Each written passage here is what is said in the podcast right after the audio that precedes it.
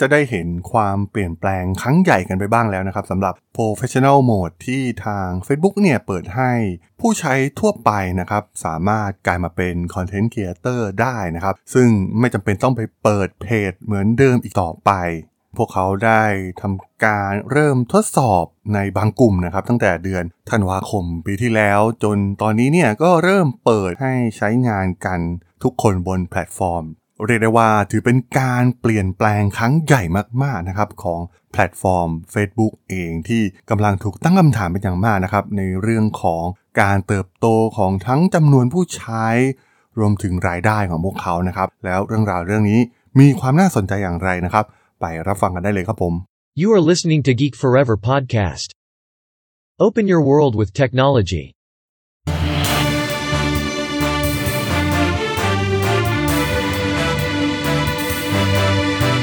This is Geek Daily. สวัสดีครับ ผม ด.ดล จาก ด.ดล็อกนะครับ และนี่คือรายการ Geek Daily นะครับ รายการที่จะมาอัปเดตข่าวสาร วงการธุรกิจเทคโนโลยีและวิทยาศาสตร์ใหม่ๆ ที่มีความน่าสนใจนะครับสำหรับใน EP นี้นะครับมาพูดถึงเรื่องราวของแพลตฟอร์ม Facebook กันอีกครั้งหนึ่งนะครับ ที่กำลังปรับ ปรุงโฉมครั้งใหญ่นะครับ ที่ทำให้ทุกคนเนี่ยกลายมาเป็นครีเอเตอร์ได้นะครับไม่จำเป็นต้องไปเปิดเพจเพื่อสร้างคอนเทนต์ต่างๆนานานะครับที่จะมีฟีเจอร์ รวมถึงการสร้างรายได้เนี่ยบนเพจนะครับที่เราได้เห็นเครื่องมือต่างๆ มากมายนะครับหลายคนที่สร้างเพจมานานน่าจะรู้ดีนะครับว่ามันสามารถทั้งสร้างรายได้ทั้งการยิงโฆษณาต่างๆ ได้นะครับ แต่ว่า ตอนนี้เนี่ยเรียกได้ว่าเป็นจุดเปลี่ยนครั้งสำคัญนะครับของวงการครีเอเตอร์ในแพลตฟอร์ม Facebook เองนะครับ เพราะว่าทุกคนเนี่ยก็สามารถกลายมาเป็นคอนเทนต์ครีเอเตอร์ได้นะครับ ไม่จำเป็นต้องไปสร้างเพจอีกต่อไป ซึ่งสามารถที่จะเข้าถึงเครื่องมือต่างๆ ได้ ไม่ต่างจากกลุ่มที่สร้างเพจมาก่อนนะครับ ซึ่งต่อไปมันคงจะไม่มีความแตกต่างกันอีกต่อไปนะครับ ระหว่าง professional profile กับส่วนของเพจ หลายๆ ส่วนเนี้ยก็สามารถที่จะนำมาสร้างรายได้ทั้งเรื่องของอวิดีโอหรือว่าคอนเทนต์ต่างๆนะครับ หรือส่วนของการ subscription นะครับ ที่ตอนนี้เรียกได้ว่าโปรไฟล์ส่วนตัวเนี่ยก็สามารถเปิดโหมดเหล่านี้ได้แล้วนะครับ รวมถึงการยิงโฆษณาด้วยนะครับ ซึ่งความแตกต่างของมันตอนนี้ที่เห็นอย่างชัดเจนก็คืออส่วนของโปรไฟล์ส่วนตัวเนี่ยมันก็มี connection นะครับเรื่องของ relation ระหว่างเพื่อน ระหว่างครอบครัวอะไรด้วยนะครับ สามารถมองฟีดเห็นของเพื่อน แต่ว่าถ้าเราแยกออกไปที่เพจเนี่ยมันก็จะเห็นสิ่งที่เราติดตามนะครับ มันไม่ใช่เป็นระบบเพื่อนเหมือนกับในส่วนของโปรไฟล์ส่วนตัว ซึ่งทำไปทำมาเนี่ยกลายเป็นว่าโปรไฟล์แบบส่วนตัวเป็นรูปแบบของ professional ที่ Facebook ได้สร้างขึ้นมาเนี่ยมันดูจะยืดหยุ่นมากกว่าด้วยซ้ำนะครับ กับการสร้างเพจหลายๆคนลงทุนลงแรงไปอย่างมากนะครับ ในการที่จะปั้นเพจขึ้นมาแต่ละเพจกว่าจะได้ยอดไลค์ยอด Follow ต่างๆนะครับ โดยเฉพาะในยุคหลังๆเนี่ย Facebook เองเนี่ยก็ค่อนข้างที่จะลดการมองเห็นเป็นอย่างมากนะครับ และตอนนี้เนี่ยดันมาเจอคู่แข่งที่เป็นโปรไฟล์ส่วนตัวนะครับ ที่เป็น Personal Account นะครับ หลายๆคนก็มี follower จำนวนมหาศาลนะครับ สามารถที่จะแย่งรวมถึงดึงเอาผู้ติดตามให้ไปสนใจคอนเทนต์ของพวกเขาได้อีกด้วยนะครับ แต่ว่า ความน่าสนใจก็คือ สิ่งต่างๆที่ Facebook กำลังเปลี่ยนแปลงครั้งนี้นะครับ มันก็น่าจะมาจากผลประกอบการของพวกเขานะครับ ปัญหาต่างๆที่เกิดขึ้นทั้งเรื่องของยอดผู้ใช้งานนะครับ ที่ดูเหมือนจะไม่เติบโตอีกแล้ว แต่ว่าก็ต้องทำความเข้าใจนะครับว่า Facebook เนี่ยกินส่วนแบ่งการตลาดไปหลายพันล้านคนทั่วโลกแล้วนะครับ มันมีอีกไม่มากนักนะครับ ประชากรไม่มากที่ Facebook จะเข้าไปถึงได้อีกนะครับ เพราะฉะนั้นพวกเขาก็ต้องมีการทำอะไรบางอย่างนะครับ เพื่อทำให้แพลตฟอร์มของพวกเขาเนี่ยกลับมาคึกคักอีกครั้ง รวมถึงมีครีเอเตอร์หน้าใหม่ๆ เกิดขึ้นนะครับ รวมถึงแน่นอนว่าเมื่อมีการเปิดให้มีการลงโฆษณาได้ มันก็จะสามารถที่จะทำให้ Facebook เนี่ยสร้างรายได้เพิ่มเติมขึ้นมานะครับ จาก โปรไฟล์ส่วนตัวเหล่านี้นะครับ บางครั้งเนี่ยเราอาจจะอยากยิงโฆษณาในโพสต์ บางโพสต์ของเรานะครับ อยากให้หลายๆคนเห็นอยากให้เพื่อนทุกคนเห็น หรือว่าคนที่ติดตามเราเห็นนะครับ ซึ่งด้วยจำนวนคอนเทนต์ที่มีมากมายมหาศาลในยุคปัจจุบันนะครับ มันเป็นสิ่งที่หลีกเลี่ยงไม่ได้อยู่แล้วนะครับ ว่ามันไม่สามารถที่จะไปเห็นสิ่งที่เราติดตามหรือแม้กระทั่ง เป็นเพื่อนเราบางครั้งเราก็แทบจะไม่เห็นโพสต์จากพวกเขาอีกต่อไปนะครับ ซึ่งถ้าใครลองสังเกตดีๆ เพื่อนที่เราไม่ค่อยได้ไป engagement มากนักเนี่ยแทบจะสูญหายไปจากสารระบบเพื่อนของเราเลยด้วยซ้ำนะครับ แม้จะมีความสัมพันธ์ที่เชื่อมต่อกันอยู่ว่าเป็นเพื่อนกันนะครับ แต่ว่ามันเหมือนกับเขาไม่มีตัวตนในเครือข่ายโซเชียลมีเดียในแพลตฟอร์ม Facebook ซึ่งบางครั้งเนี่ยกิจกรรมต่างๆ ก็อยากให้เพื่อนๆได้เห็นนะครับ แต่บางครั้งมันก็ไม่สามารถที่จะไปมองเห็นคอนเทนต์เหล่านี้ได้นะครับ เพราะว่า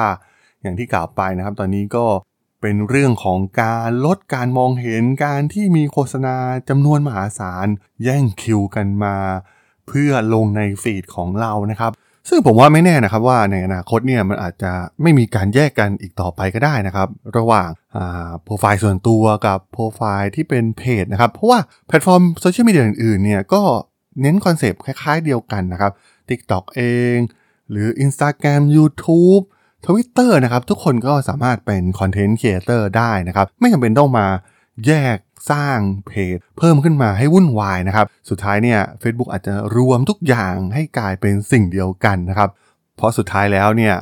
อัลกอริทึมรูปแบบใหม่รูปแบบของ Discover นะครับ คล้ายๆกับ ทางฝั่ง TikTok นะครับกำลังมาแรงมากๆนะครับคอนเทนต์ที่เราไม่จำเป็นต้องไป Follow หรือว่ากดติดตามแต่สามารถส่งมาให้เราได้รับชมรับฟังได้เห็นได้นะครับ อย่างตอนนี้เนี่ย Facebook Reel เองเนี่ยก็ชัดเจนมากๆนะครับ เราอาจจะเห็นคอนเทนต์ใหม่ๆ แปลกๆนะครับ มากมายที่เกิดขึ้น โดยที่เราแทบจะไม่ต้องไป Follow คนคนนั้นเลยด้วยซ้ำนะครับ มันน่าจะมีเหตุผลมาจากการ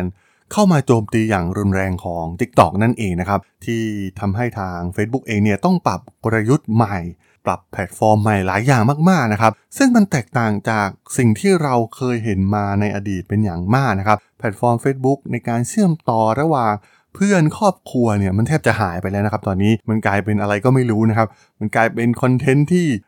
เป็นไวรัลในโลกออนไลน์นะครับ แต่ว่าบางครั้งเนี่ยมันก็นำคอนเทนต์แปลกๆที่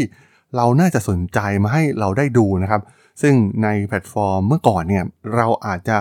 ไม่เคยเห็นสิ่งเหล่านี้นะครับ ก็ถือว่าเป็นข้อดีอย่างหนึ่งนะครับ ที่ทำให้เฟซบุ๊กเนี่ยก็สามารถที่จะมาต่อกรกับแพลตฟอร์มน้องใหม่อย่าง TikTok ได้ และที่สำคัญนะครับ เป้าหมายของพี่มาร์กเองเนี่ยแน่นอนว่าการปั้นรายได้เพิ่มขึ้นเนี่ยมันเป็นสิ่งที่ควบคู่กันอยู่แล้วนะครับ ในการสร้างฟีเจอร์ใหม่เหล่านี้ออกมา เพราะว่า ตัวเลขต่างๆของแพลตฟอร์มเนี่ยค่อนข้างที่จะถดถอยลงไปนะครับ ทั้งจำนวนผู้ใช้งานรายได้กำไรต่างๆทำให้มูลค่าหุ้นของ Facebook เนี่ยหดตกลงอย่างรุนแรงมากๆนะครับ มันต้องมีการแก้เกมโดยด่วนนะครับ ไม่อย่างนั้นเนี่ยแพลตฟอร์มโซเชียลมีเดียที่คิดว่าตัวเองเป็นยักษ์ใหญ่ กินส่วนแบ่งการตลาดได้แบบเบ็ดเสร็จแบบ Facebook เองเนี่ยอาจจะ ถึงคราวล่มสลาย มันก็มีโอกาสเป็นไปได้นะครับ ไม่มีใครคาดคิดอยู่แล้วนะครับ หลายๆธุรกิจที่คิดว่าตัวเองเนี่ยยิ่งใหญ่มากๆนะครับโกดักเองโนเกียหรือเครือข่ายโซเชียลมีเดียอย่าง h i f i MySpace เองนะครับ พวกเขาก็คงไม่คิดนะครับว่าจะมี Facebook เกิดขึ้นมาทำลายพวกเขาในภายหลัง แน่นอนว่า TikTok ก็เหมือนกันนะครับ ในตอนนี้ Facebook เองก็ มองเห็นเป็นภัยคุกคามอย่างรุนแรงเพิ่มมากขึ้นเรื่อยๆนะครับว่ากำลังมาแย่งฐานผู้ใช้งานของพวกเขานะครับ โดยเฉพาะการแย่งเวลาการใช้งานเนี่ยเป็นสิ่งสำคัญมากๆนะครับ เพราะว่า TikTok เองเนี่ยมันมีเสน่ห์อย่างหนึ่งก็คือ เวลาคนเข้าไปใช้งานเนี่ยคนมักจะเสพติดกับมันนะครับ แล้วก็อยู่กับมันเป็นเวลาระยะเวลานานมากๆนะครับ หาก Facebook ไม่ทำการแก้เกมเนี่ย มันก็จะถูกดึงดูด time เหล่านี้ไปนะครับ time ของผู้ใช้งาน ซึ่งมันเป็นสิ่งสำคัญมากๆนะครับในการสร้างรายได้ เพราะว่าการที่จะสร้างรายได้จากโฆษณา มันก็อยู่ที่ว่าผู้ใช้งานเนี่ยอยู่กับแพลตฟอร์มนานเท่าไหร่นะครับ ยิ่งอยู่นานก็สามารถที่จะส่งโฆษณาไปได้เยอะมากขึ้นเท่านั้นนะครับ มันเกิดขึ้นกับทุกๆ แพลตฟอร์มนะครับ หากถูกแย่งเวลาเหล่านี้ออกไปเนี่ย ก็ต้องเป็นเดือดเป็นร้อนนะครับ อย่างที่เกิดขึ้นกับแพลตฟอร์ม Facebook ในตอนนี้นั่นเองครับผม